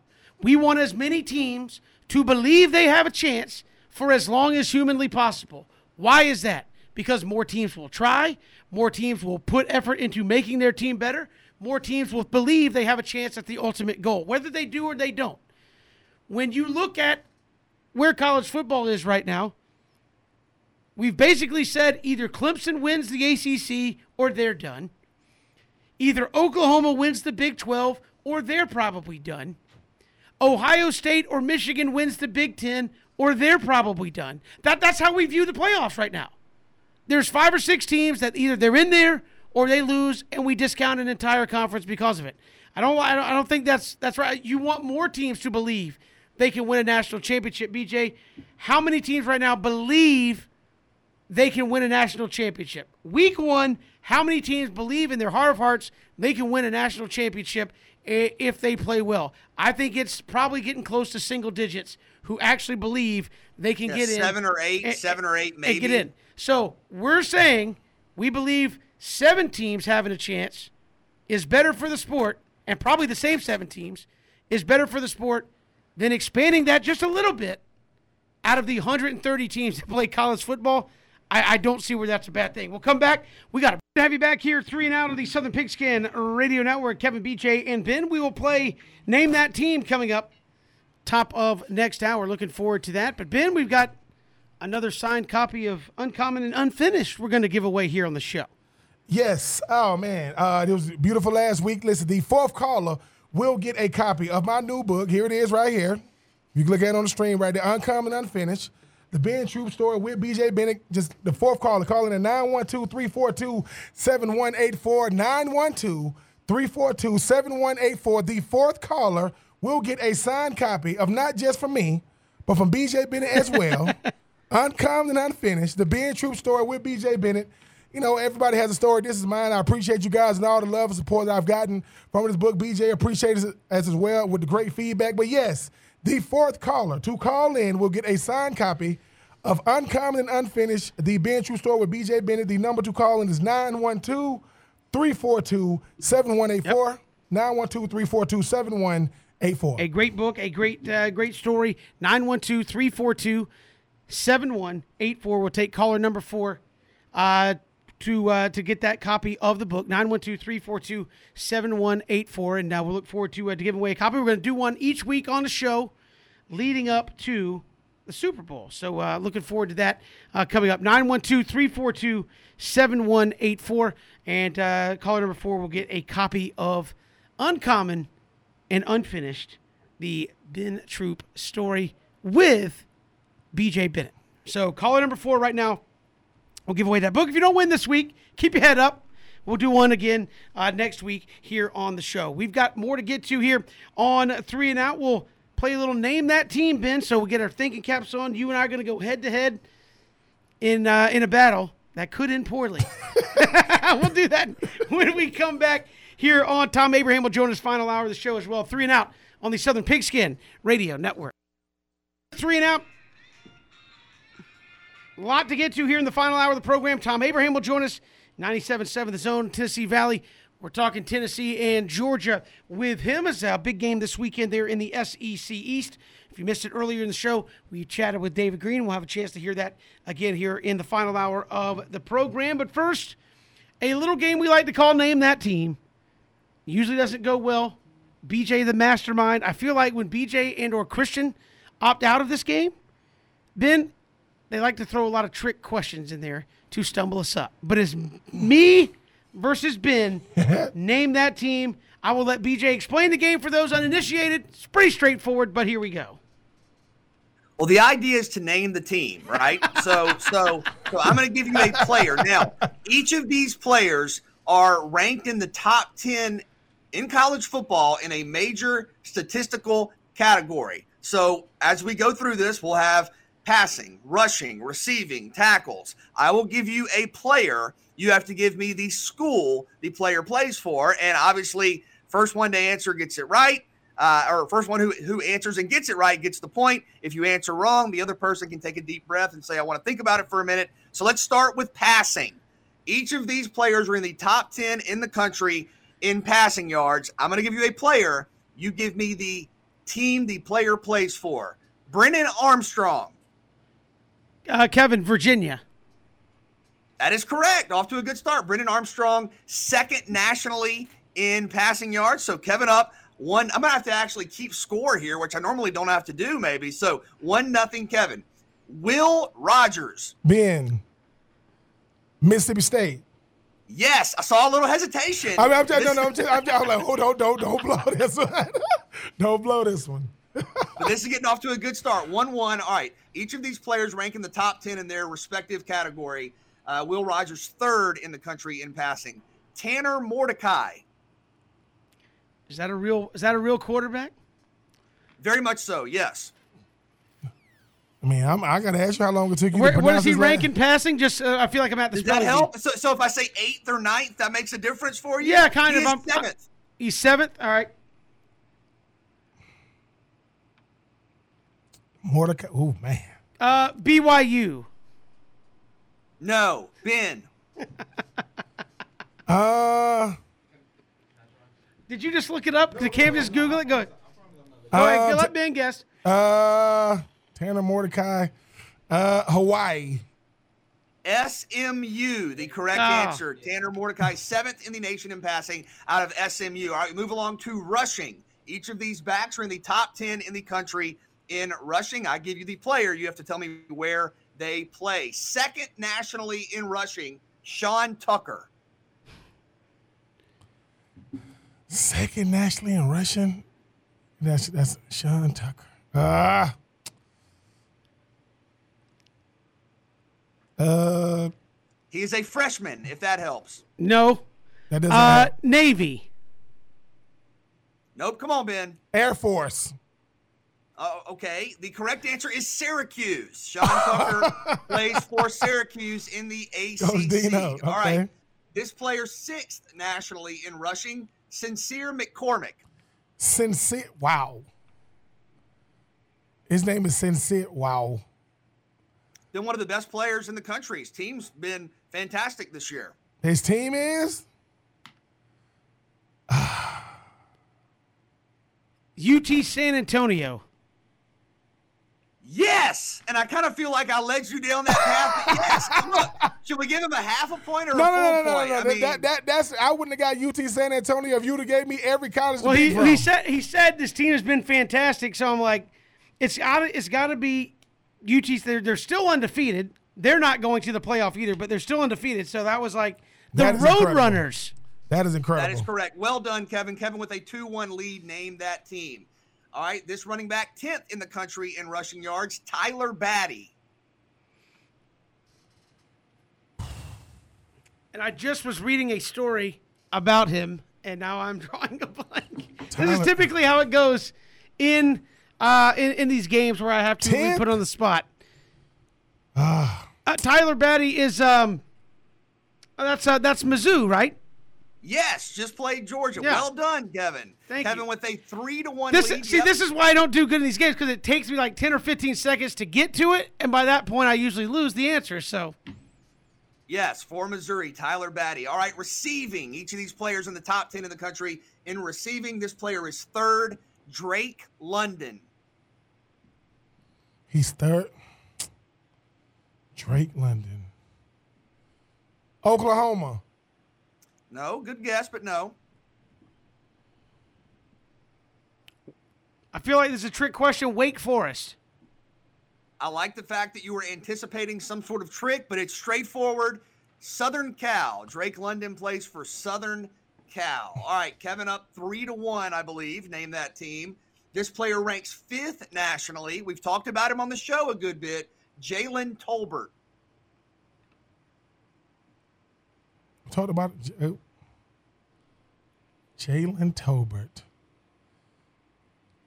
That just sounds. Fifth nationally in receiving. Yes, we have talked about him on this very show. Hold on. Coastal Carolina. No, I appreciate that effort. no. It better not be like an LSU or something. I'm gonna lose it. Uh, my gut. I'm just going to go with what everything inside me is telling me to say. Kentucky. I don't believe that's right, but Kentucky. Correct answer. He is in the Sun Belt, Ben. South Alabama. South oh Alabama. my Jalen goodness, they, and they be Tolbert, lighting it right up. with, with with Jake Bentley out at South Yeah, Alabama. yeah. All right, this this player is sixth nationally in receiving. Josh Downs.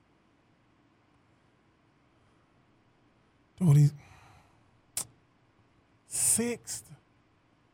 Dude. Uh Pitt. Kevin. So, so Ben was incorrect. I'm guessing you didn't say anything. Yeah, yes, him being incorrect. That is correct. The fact that he was incorrect. You didn't say anything, so I was like, "Are we building drama here?" Well, I figured you knew the answer and you were just waiting to deliver the Of, answer. of course. Um, Ohio State. Josh Downs plays at North Carolina. Yes, We he does. Done a, done a good job with the ACC uh, here on Name That Team. All right, we move forward to sacks. We move forward to sacks. These players all rank in the top 10 nationally in sacks. This defender is second in the country in sacks. Will Anderson. Alabama. Yes. Yep. Yes. I was just reading He- about him before the show. Uh, article about him as well. So I had to actually write a point down, which was surprising. Three to two. I'm sorry, why I gotta be surprised? man, Wait, why is okay. the why is the host talking smack to us? That's crazy. bias? This player, this player is tied with Will Anderson for second in the country in sacks. Sam Williams. Sam Williams sounds like a Oklahoma. No. Sam Williams. Texas. The correct answer, Ole Miss. Ole in the Miss. Oh, man. SEC. SEC. SEC. E Although you guys were, I guess, kind of on the right track as those schools will be in the SEC. All right, this player seventh nationally in sacks, Isaiah Foskey. Yeah, man. Yeah. That, just, that, yeah, that Let's say sound like, that sound like a Cam's big- over here giving us clues, saying that sounds like a Big Ten name. Uh, Pitt. Iowa. Correct answer is Notre Dame. I thought, look, man, I thought you guys would be on. I, I, I have to throw in a couple of non-ACC, SEC schools. I thought you guys would. I thought you guys would have got that one. All right, tackles. These players in the top ten in the country in tackles. Uh, this guy is second in the country. Damone Clark. Who, I play, mean- who plays defense a lot? Mi- Michigan State. Virginia Tech. LSU. LSU. Wow. Yep, one of the nation's leading tacklers for LSU. Uh, this guy's sixth in the country in tackles. Carlton Martial. What's his last name? Martial. Carlton Martial. LSU. I mean, he got one of them. Dang. Kevin. Uh. All right, Cam's saying Wisconsin in my ear. I guess I'll go with that. He's threw me off track. Is that right? Ben, we have seen this guy play in person. Troy, the Troy Trojans. I was going to say Troy. linebackers. This is so. This is nuts. I was honestly. I mean, th- th- you're not going to believe me now after Oh, the fact. right, the but I'm sitting here saying BJ's going Sun Belt. It's probably like Troy, and I'm going to say. And then then Cam goes Wisconsin, It's Wisconsin. I'm like, uh, then then my brain just got skewed, and then. All right. This guy eighth in the country in tackles, Quez Jackson. Quez Jackson is um, uh, Georgia Tech. That is correct. So we finally we finally have some success defensively. Kevin, you're at four. Ben, you are at two. And I have kickers left. Do we want to settle it with the kickers? That's the only way to go. settle. Come on, that's a come on. That's Let's the go. only way to settle it. All right. These guys are in the top 10 in the country in field goals made. Seth Small.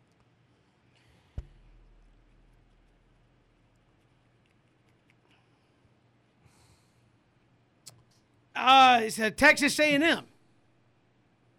Yes, went viral for the kick over Alabama. Well done. Had the video of, I believe, his family cheering and getting emotional. So you got that one. I was trying to walk it out in my brain to make sure I had it. I was like, yes.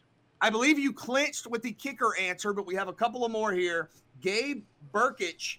Gabe Brkic, sixth in the country in field goals made. He sounds like a kicker. Gabe Gabe Burk Brkic, Been the Utah the State. country, yes. I mean, I mean, come on, man. I'm guessing Utah State was wrong. Oh, I didn't even hear that. Yeah, that's wrong. Yeah. Yeah, um, Ben said Utah State. Uh, um, Michigan State. Correct answer Oklahoma. Oklahoma. And finally, this doesn't change the result. Ben, sorry you lost. Kevin, you won. This guy's one of my favorite players in the country. Nick Sciba, eighth oh. in field goals made. Oh man, Maryland, No. Big Sciba, N- Nick Sciba. Nick Sciba. yes, and I believe Nick Sciba has the all-time field goal percentage record for the history of college football. Oh, so he's a young Adam Vinatieri. Okay. I keep thinking. Um, oh, this is. I keep thinking of uh, Syracuse, but that's Szmyt or whatever is. the- Um, no, it is. BJ, what's the kicker at Syracuse? I, that's not You my have answer. Andre Szmyt, yes, yes, Syracuse, Yeah. yes. Nick Sciba. Uh, The drama. Michigan State. The correct answer every player on this list did not play for Michigan State, contrary to the guesses. The correct answer Wake Forest, Wake one of the Forest. best kickers in college football history. We failed the ACC. We did not do a good job. Well, with the ACC, is failing the ACC. If we're being Well, totally honest, That's true. Well put. Thank That- you guys. Kevin wins. I win. I will wear my crown proudly. That's that's uh, name that team. I finally got one. we'll come back. We've got more to get to here on uh, three. Now we're talking Georgia. We're talking Tennessee, and we're going to do so with Tom Abraham of 97.7 The Zone of Tennessee Valley. He'll join us next here on Three and Out.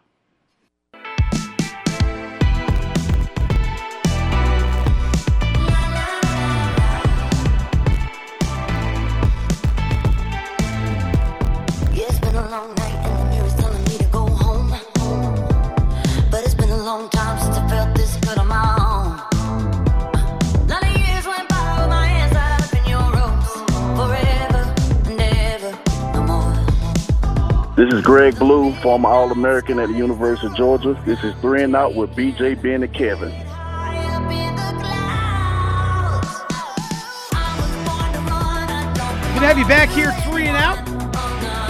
Kevin, BJ, and Ben. You got Georgia and Florida coming up, or Georgia, Florida, excuse me, Georgia and Tennessee coming up this weekend. Uh, the final SEC game in the regular season for Georgia coming up this weekend. Tennessee really coming on uh, late in the season under Josh Heupel. Joining us here, talk about this game and more from 97.7 The Zone of Tennessee Valley, the host of the Tom Abraham Show. Tom Abraham joins us here on Three and Out. Tom, welcome. How are you? I am fantastic, guys. How y'all doing over there on the coast? Hey, we are doing fantastic. And speak to the development of this Tennessee team. I, I know way back SEC media days going into the season, everybody's going, man, Tennessee lost a bunch. Transfer portal was brutal to them. What is Josh Heupel going to do in brand new system, up tempo, fast pace? It could be rough there in Tennessee, and it seems like you can physically point to a lot of cases where they have really gotten a lot better uh, from week one to now.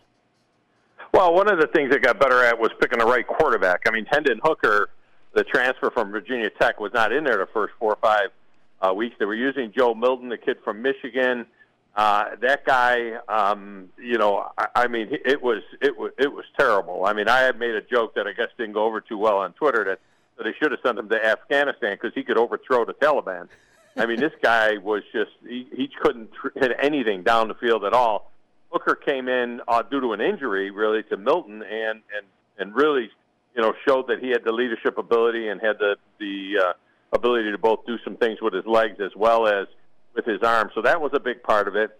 Tennessee getting used to the system is a big part of it, and who they've been playing is is kind of a big part of it. I think Kentucky was a bit of a fraud, a good football team, but they were no top ten type football team when they played Georgia, and now they've lost three in a row. So I'm not sold on that. Um, this is why, though, this game is so intriguing this week because now we've got this monster defense that we haven't seen in decades, really, in, in at Georgia. Um, something very foreign to college football these days. Uh, going up against this offense that is dynamic, and let's see if Tennessee has the ability to score the 20s. I mean, nobody scores more than one touchdown against Georgia normally. So, can they do something? And I think that's what makes this a fascinating matchup. And Tom Hooker ranks in the top five, I believe, in college football in passer rating. What has impressed you the most about him?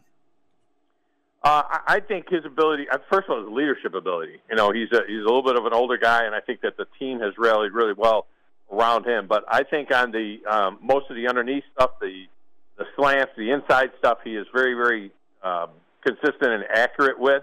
We know that accuracy is something that's very very important for a for a quarterback. He also struggles a little bit with the deep ball, but nowhere near to the point where Milton did. But he's got great energy. He's just one of those guys. He's got that it thing, you know, that you, you see in certain players. Um, and the team has kind of rallied around him. He doesn't stand around in the pocket and get hammered. He'll get out of there uh, when he needs to get out of there and do and make some plays with his legs as well. He's a big old guy. I mean, he's like it's like having Ben Troupe back there at quarterback. He's like a tight end, you know, in there at quarterback. Tom, Tennessee Tennessee Vols the brand versus Tennessee Vols the football team. Usually, one is doing doing better than the other. How is the brand of the Tennessee Vols going on right now? Because obviously, when you think about the state of Tennessee, you know I remember when the Vols just ran it, and obviously they haven't been at good as of late. How was the brand of Tennessee kind of catching up with the with the brand of football on the field?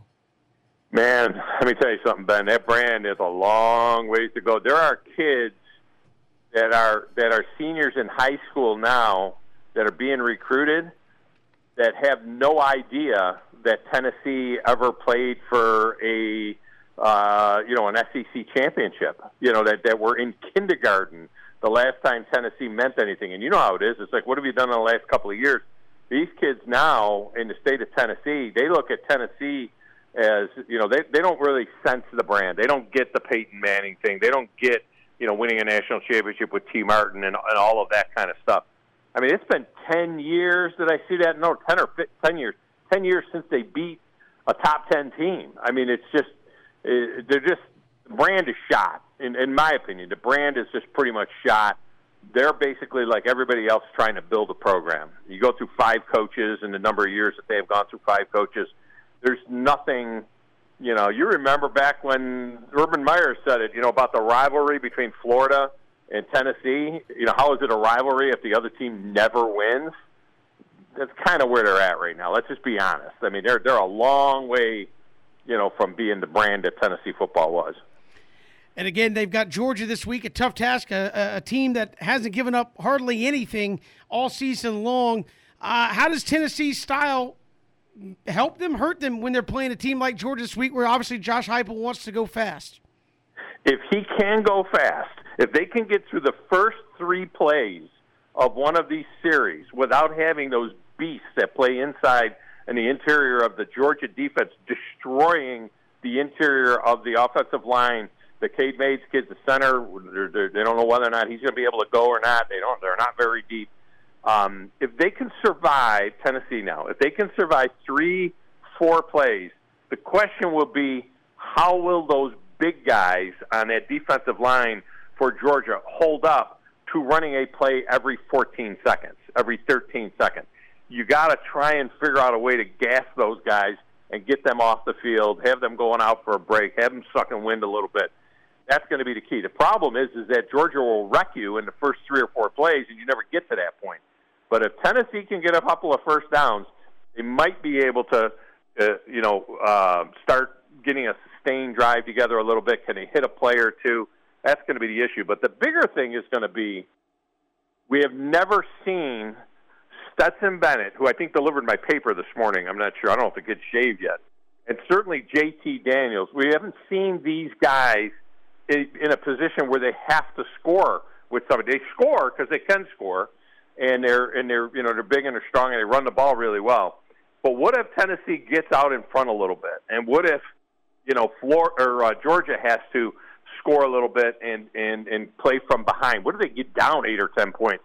And those guys can those quarterbacks bring them back? I'm a, a big Stetson Bennett fan. Um, I also think that JT Daniels is a lightweight between you and I, you know, and you guys. Um, I've never been a fan of his, and I don't know what this latest injury is that's kept him off the field for so many weeks. I think it's you know they're winning with Stetson Bennett, and that's that's what they're doing. But the question is, will Georgia's offense be able to do something if they have to? I don't know if they're going to have to. They might not have to until Atlanta. I don't know, but uh, that that's the only shot Tennessee has to even hang around. Well, I was going to ask Tom. I mean, is there a sense amongst the fans, amongst Tennessee fans, that this is a winnable game on Saturday? No, no, no, th- no. There's no sense that this is a winnable game. They're a three touchdown dog. There is a sense that Tennessee can hang. I think that's that's where we're at with Tennessee football right now. Is can they hang? And there is a sense that they can be in the fourth quarter, be within ten points, you know, show their, you know, show some kind of respectability to the country on a CBS game, you know, that's going to be nationally televised like that. So that that's the hope. The Tennessee hope is that we're not going to get blown out of the building. We're going to show them we can hang like we hung with Alabama, you know, until until eventually Alabama blew them out. But that's the mindset: is can we show that we can hang with the two top teams in the country, the two top teams in the SEC? Can we be in this thing late? So I think that's the whole hope. The, the idea of upsetting Georgia or the University of Tennessee, that that's I don't think anybody that I talk to, and I have two of my producers are Tennessee fans. None of them believe that that's going to happen. Vanderbilt, Austin Peay, Memphis, a lot, a lot of other college teams in, uh, in the state of Tennessee that don't really think that the Tennessee Vols are what they used to be. What can it do, uh, Tom, for the brand of Tennessee if they can go out there and even look respectable against them dogs on Saturday? Oh, I, I think they can get that back because still all throughout Middle Tennessee, even if you're, you know, uh, in Murfreesboro, you you walk around MTSU and see kids wearing Tennessee hats. So Tennessee is in Vanderbilt. Forget about it. I mean, there was a moment there. There was a moment when James Franklin was there, and they were winning every other year against the Vols. And even Derek Mason, the only thing he could do was beat the Vols every once in a while. And I think it said more about the Vols than it did about about uh, Vandy. But Vandy doesn't have fans. Uh, MTSU really doesn't have fans. Memphis is okay, but they're uh, like three states over in the, that part of the state, so nobody really thinks about them as much. Um, you know, so Tennessee really they grab the attention just with some. Look, they win seven games, they're throwing them a parade. So if they can get to that point where they can be seven, maybe threaten eight games this year, um, and then you know next year to come back with the hope of being a nine-win type team and beat one of these marquee teams, then uh, you know then I think that that Tennessee can be back. You know I think that that that'd be a big part of it. But look, we know that the Gators are a grease fire, and Tennessee couldn't handle them. So you know where where where are they really at right now? Tom Abraham, host, host of the Tom Abraham Show, ESPN 97.7 The Zone in the Tennessee Valley, our guest here on Three and Out. Tom, appreciate the time. Thanks so much. All right, guys. Have a great weekend. Will do. Tom Abraham joining us here on Three and Out. We'll come back with more on this Tuesday afternoon. Hit us up on Twitter at Pigskin Radio. We're streaming live, ESPNCoastal.com. Big night tonight. You get round number two of the college football playoff poll and college basketball back tonight. I know uh, Georgia, Georgia Tech, Georgia Southern, I believe, all in action uh, tonight, BJ, around the state. So college basketball back, and we get the latest poll for college football. Yeah, you have a college basketball back, which is great. I think you'll have Duke and uh, Kentucky later tonight. But the question is, are you already mad? Are you already just ready? What's happening with Cincinnati? What about Oklahoma? I mean, I mean, I'm ready. I'm ready. Yes, I'm already looking forward to be disappointed, and I have nothing to do. My listen, my team ain't finna snip no college football playoff. It wouldn't matter if they had 25 teams in it. But BJ, this is what listen. This is what we're supposed to do. if we really love college football like we like we say we do, we are supposed to speak up for those who whose voice have been pushed down or their team has been overlooked. So yes. Cincinnati, get ready to be disappointed again because you can go out there and handle business and not get rewarded for it. Looking forward to watching this college football playoff committee get on my nerves once again, Kevin, because they they don't tell us how they vote. They just show us who they voted for, and they go back to their houses. Yeah, and again, I, I think the big things to watch for me, BJ, uh, how do they treat Michigan State in a loss? How do they treat Alabama and Cincinnati in less than stellar performances, but they still won the football game? To me, those three teams most intriguing to watch here coming up tonight. Does Bama stay at two after having to bat down a pass to beat LSU? We'll have to wait and see. Yeah, I, and that'll come up later tonight. College basketball back uh, tonight as well. And I just mentioned the final season of Coach K's tenure at Duke. They got Kentucky tonight as part of that Champions Classic. Should be an awful lot of fun there as well. We'll see tomorrow reaction to all of that coming up tomorrow on Three and Out here on the Southern Pigskin Radio Network, streaming live at ESPNCoastal.com.